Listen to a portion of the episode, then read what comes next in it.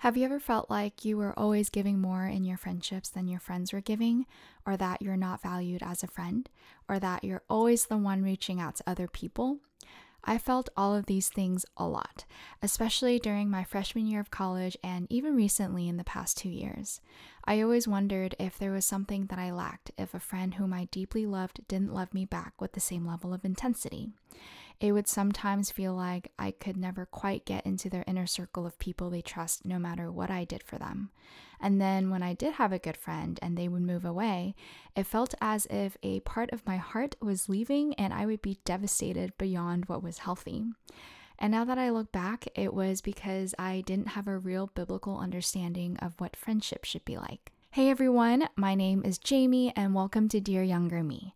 This podcast is dedicated to giving advice to my younger self in hopes that it'll also help other people who might be going through similar things. I will be talking about everything ranging from how to not be shy in elementary school, how to figure out my career path in high school, how to build genuine friendships with people after college, all the way to how to navigate my own Christian faith. I just hope that this podcast can be me being an older sister giving helpful advice to all the young people and maybe even older people out there. In this episode, I will be talking about what biblical friendships look like and how to make lasting friends. In order to see what biblical friendships look like, let's turn to, drumroll please, the Bible. There are actually so many stories about friendships in the Bible, so let's just dive into them. What do friendships in the Bible look like? Let's start with Ruth 1 11 through 18. But Naomi said, Turn back, my daughters. Why will you go with me? Have I yet sons in my womb that they may become your husbands? Turn back, my daughters. Go your way, for I am too old to have a husband. If I should say I have hope, even if I should have a husband this night and should bear sons, would you therefore wait till they were grown? Would you therefore refrain from marrying? No, my daughters, for it is exceedingly bitter to me for your sake that the hand of the Lord has gone out against me. Then they lifted up their voices and wept again. And Orpah kissed her mother in law, but Ruth clung to her. And she said, See, your sister in law has gone back to her people and to her gods. Return after your sister in law. But Ruth said, Do not urge me to leave you or to return from following you. For where you will go, I will go, and where you lodge, I will lodge. Your people shall be my people, and your God my God. Where you die, I will die, and there will I be buried. May the Lord do so to me and more also, if anything but death parts me from you. And when Naomi saw that she was determined to go with her, she said no more. In this story, we can see that biblical friendships are not just ones where we can get something from the other person. Naomi didn't have anything to offer to Ruth, yet Ruth loved her mother in law. Later in the book, she goes and gathers food for her mother in law and basically stays with her throughout the rest of her life. Can you think of an instance where your friend was in a dire situation and instead of having you suffer with them, they let you go? What was your reaction? Was it a sigh of relief that they didn't ask you to go with them the extra mile? Or were you so close to your friend that you refused to leave them alone? I think if I genuinely ask myself, I don't know if I would cling to any of my friends if I knew their future didn't look too great. And although the story is between family members, it still applies to us because in Christ, we are brothers and sisters with each other and we're part of the same spiritual family. So I don't think it's far off that we are to love our brothers and sisters with the same level of love Ruth had for Naomi. Now let's read 1 Samuel 18 1 to 4. As soon as he had finished speaking to Saul, the soul of Jonathan was knit to the soul of David, and Jonathan loved him as his own soul. And Saul took him that day and would not let him return to his father's house. Then Jonathan made a covenant with David, because he loved him as his own soul. And Jonathan stripped himself of the robe that was on him, and gave it to David, and his armor, and even his sword, and his bow, and his belt. I don't know if I have a friendship where I felt like my soul was knit to their soul, but according to the Bible, that's the intensity of love that Jonathan had for David, a love where he would strip away his royal garments and give it to a shepherd's son, who was, you know, a commoner at that point. And here we see that close friendships are intimate. The very essence of who you are, your soul, is tied together with that of someone else. And I don't think this can or should happen with everyone in your life, but it challenges us to have such close friendships where we share everything with each other our challenges, our highest moments, our pain and suffering. And we have to ask ourselves are we willing to have that level of intimacy with another human being who's also imperfect and has their own baggage? I certainly struggle with this because it's scary to be vulnerable. People can abandon me after I share my heart with them, they can use things against me. But I think we're called to do it with a select few people in our lives. To know someone so deeply and to be known so deeply without being judged is part of how we were created, and it feels so fulfilling to have those types of friendships. Now let's read Philemon 1 12 to 16.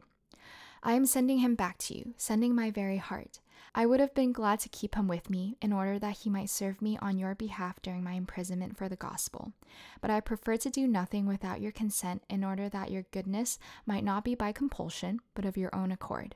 For this perhaps is why he was parted from you for a while, that you might have him back forever, no longer as a bondservant, but more than a bondservant, as a beloved brother especially to me, but how much more to you, both in the flesh and in the Lord.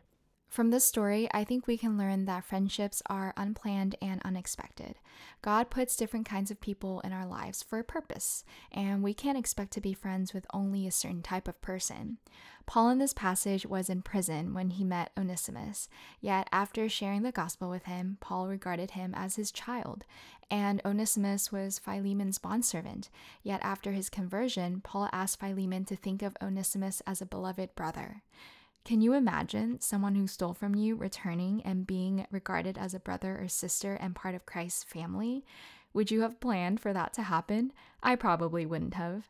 And I used to only want to hang out with people who click with me or are similar to me, but through and through, God has put so many different people in my life, and it's helped me grow my worldview of Christianity and love for God because I think there's different parts of us and different types of people that we all need to see in order to see how glorious and big God is.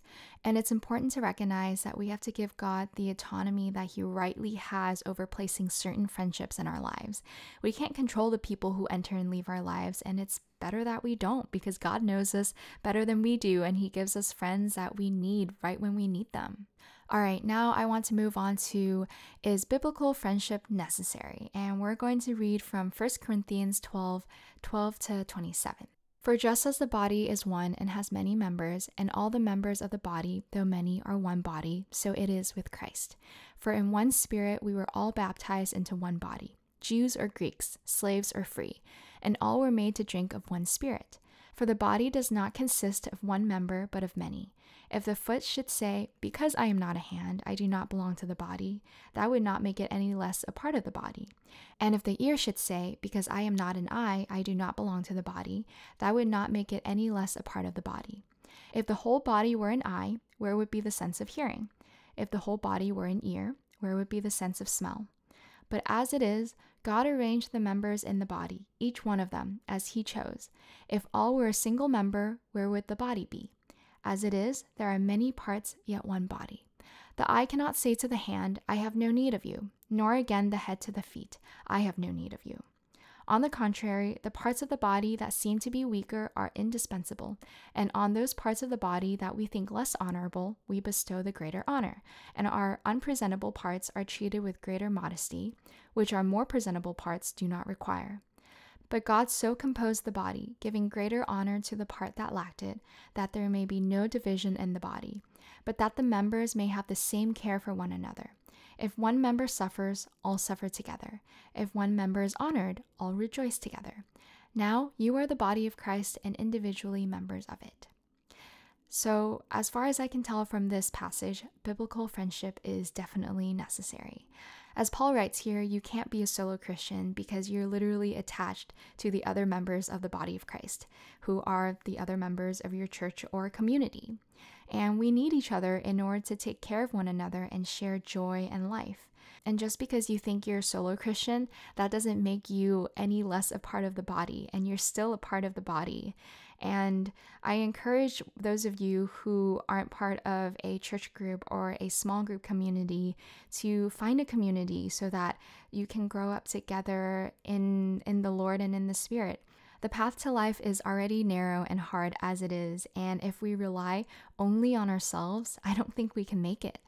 Okay, now I'm going to give you guys three quick verses. Ecclesiastes 4:10. For if they fall, one will lift up his fellow.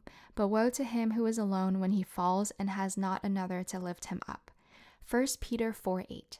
Above all, keep loving one another earnestly, since love covers a multitude of sins. Proverbs 27 17. Iron sharpens iron, and one man sharpens another. So these three verses tell us explicitly that in order to love one another, we need people in our lives to love. And it's only for our benefit because if we fall or we're running low on faith or feeling dull, we have someone to pick us back up and keep us on the straight and narrow path.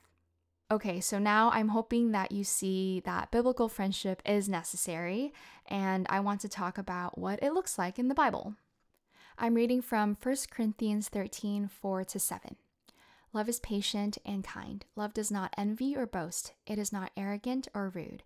It does not insist on its own way. It is not irritable or resentful.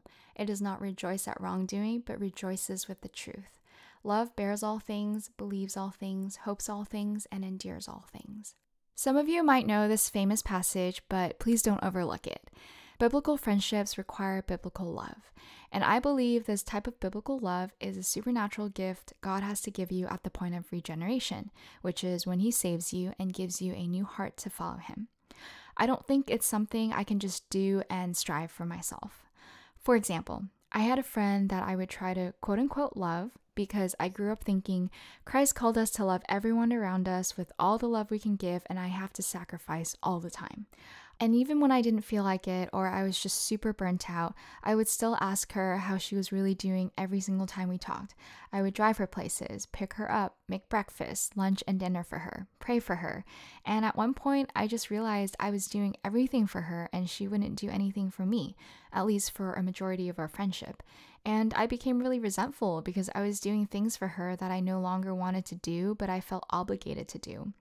But in order to have love for others, it's not about trying harder to be patient or trying harder to repress my feelings or just forcing myself to do things just because I'm supposed to. I think it's asking God to give me the eyes to see other people the way He sees them and then allowing the Holy Spirit to speak to me to change my heart to love them. For example, my mom and I have a really rocky relationship, and whenever she would call my name in the morning, I used to get so angry. Like I could just feel the anger boil up inside of my chest. So I would try to suppress being angry and I would just try to only say nice things to her. But I would always erupt and then end up yelling at her. And it wasn't until I started going to a Christian therapist and she helped me to ask the Holy Spirit to see my mom the way He saw her that I started changing. God revealed to me that my mom was hurting for not receiving the attention she needed as a wife or sister in law, and that's why she was jealous for my attention. And once I understood that, my compassion grew for her and it became easier for me not to get angry. God also revealed to me that I used to find my identity in being a good friend and meeting someone else's need, and I would know if I met their needs if they reciprocated my love. So if they didn't reciprocate my love, that meant I wasn't a good enough friend to them. And then I would try harder to be a better friend, but then I would still be crushed when the other person couldn't reciprocate the same level of intimacy that I wanted with them. And it was hard to tell I struggled with this because this wrong identity was hidden under the guise of putting other people before me and dying to myself. So I thought I was being very loving and very Christian by always attending to other people's needs before my own. This is not genuine love because one, love does not insist on its own way and it is not resentful. When I expected my friends to give me the same kind of attention I gave them, that was insisting in its own way. And when they didn't make me feel loved, I felt used and resentful. So the way I loved my friends was not always biblically sound. Now I'm going to read some Bible verses of what should happen in friendships in the Bible. Hebrews 10 24 to 25. And let us consider how to stir up one another to love and good works, not neglecting to meet together, as is the habit of some, but encouraging one another, and all the more as you see the day drawing near. It looks like encouraging each other to run this race as the date grows near, and then living life together, hang out with each other, inviting each other to your homes and breaking bread and having worship nights and prayer nights, and all the stuff that you just enjoy doing with other people. James 5:16 Therefore confess your sins to one another and pray for one another, that you may be healed. The prayer of a righteous person has great power as it is working. It also looks like confessing sin because there's power and freedom in doing that. And when you tell other people your sin, they're able to keep you accountable and pray for you, and you're able to resist and flee from the devil. John 15 13. Greater love has no one than this, that someone lay down his life for his friends. And John 19 38 to 42. Later, Joseph of Arimathea asked Pilate for the body of Jesus. Now, Joseph was a disciple of Jesus, but secretly because he feared the Jewish leaders. With Pilate's permission, he came and took the body away.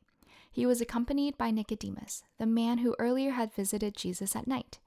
Nicodemus brought a mixture of myrrh and aloes, about 75 pounds.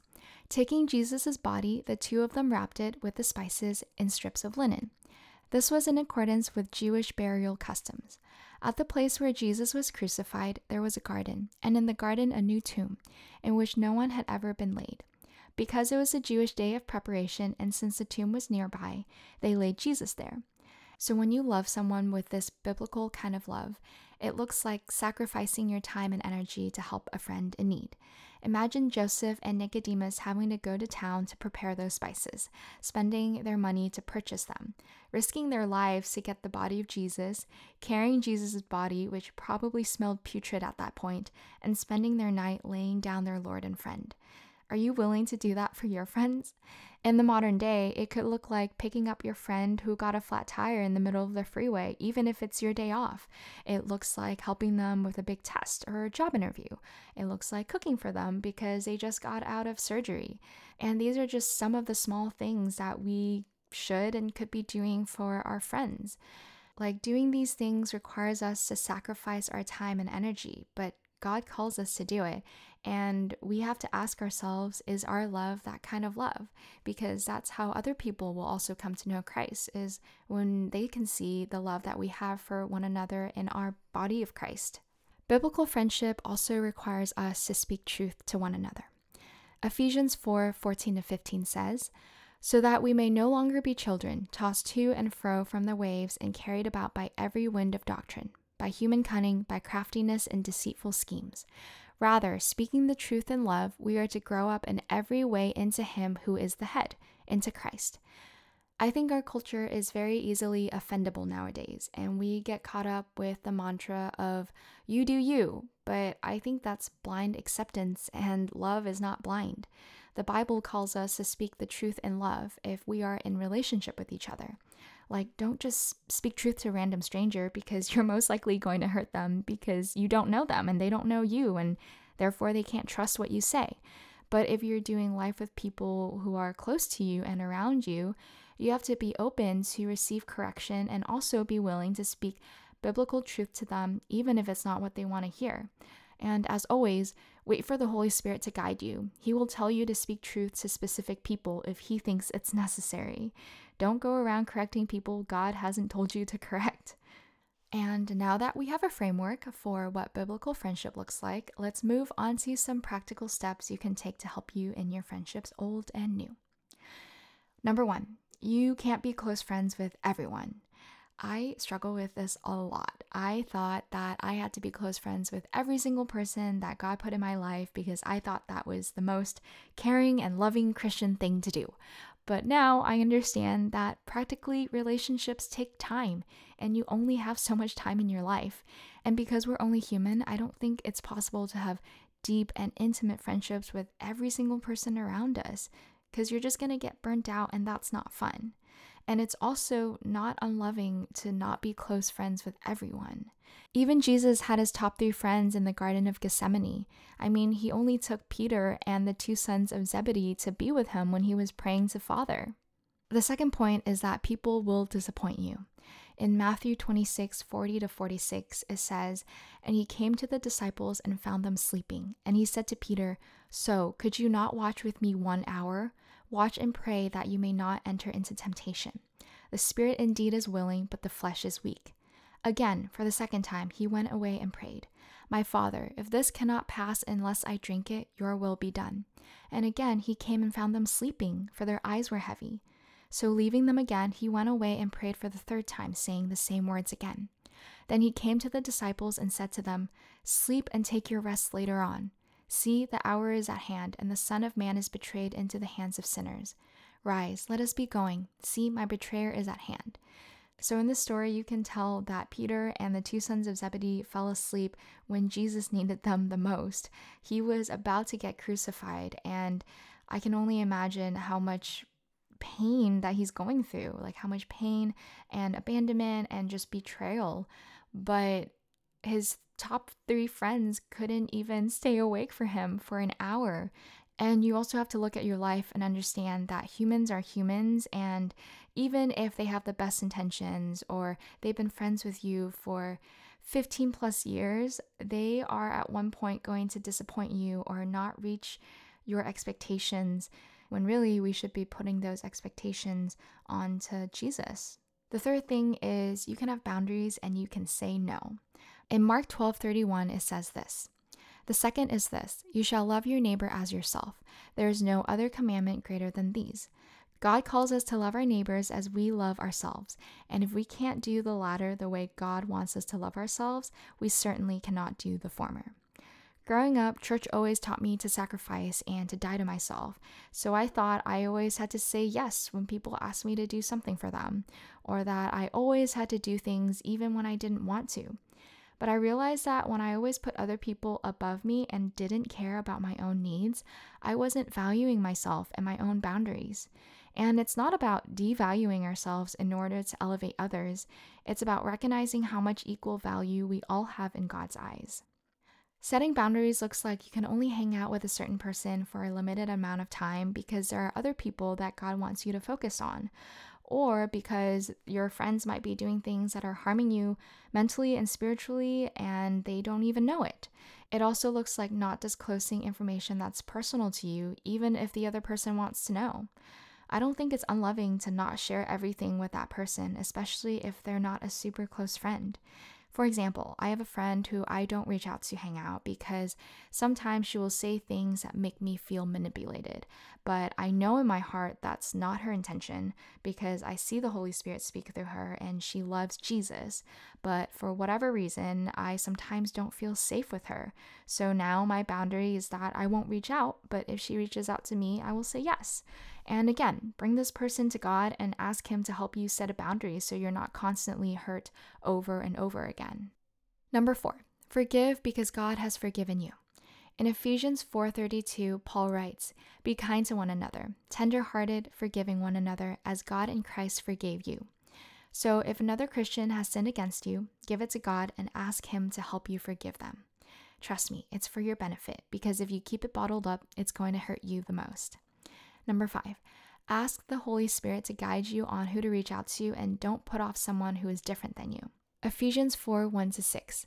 I, therefore, a prisoner for the Lord, urge you to walk in a manner worthy of the calling to which you have been called, with all humility and gentleness, with patience, bearing with one another in love, eager to maintain the unity of the Spirit in the bond of peace. There is one body and one Spirit, just as you are called to the one hope that belongs to your call one Lord, one faith, one baptism, one God and Father of all, who is over all and through all and in all. I think God does put people in our lives who are vastly different than us and are difficult for us to love for a reason, but that doesn't mean that you should write them off. Have your friendship be grounded in Christ. And what that means is you both serve Jesus Christ, our Lord and Savior, and you are both willing to be humble to be wrong. There will be Christian friends who have different political stances than you different levels of faith, different denominations within Christianity, but Christ calls us to be like him, gentle and lowly, and to maintain the unity of the Spirit and the bond of peace. All right, number six, Jesus should be your closest friend, even above your parents, your significant other, and your best friend. No people disappoint, but Jesus will always be with you. God knows you more intimately than anyone ever will or could. He knows what makes you annoyed, what you do when you're angry, when you get up or sit down. He knows what your heart is truly feeling even when you don't. So go to Him and tell Him everything that's happening with your life, and He will guide you and your steps. And some of you are wondering, how, Jamie? I can't even see Him. And my best advice to you is just start talking out loud as if you're having a conversation in the room with him. Imagine he's sitting next to you, in front of you, standing next to you when you're cooking. Even if you don't hear any responses at the start, just go ahead and start talking, especially when you're alone in your own bedroom. Tell him what you're making for lunch, what you're planning on doing for the rest of the day, and you'll be surprised at when he does respond. I remember one time I was asking Jesus what his favorite color was, and an image of this purpley waterfall texture with silver specks came to mind. And my impression of it was that his favorite color isn't something that's been invented in this lifetime yet. And that answer isn't found anywhere in the Bible, but the revelation just made sense to me because there are things that I don't even know about Jesus since my mind is so limited. Just try talking to him and see what you hear. It's honestly really fun sometimes. All right, and that is all I have for you guys today. I know I talked about a lot of things, but I do hope this podcast episode has helped you in understanding what biblical friendships look like. And if it has helped you at all, please, please, please share it with your friends and family and leave a review for me on Apple Podcasts. It honestly helps so much in just getting this podcast out to other listeners just like you. I feel like God has called me to use my creative talents for Him and to be more consistent on this podcast. So I am taking a step of faith and recording at least once every week. So please keep me accountable on that as well. And if there are any questions or topics you want me to talk about, please send me a message at anchor.fm backslash dear younger me or drop me a DM on Instagram at dear younger me podcast. All right, I'll see you guys next time. Bye.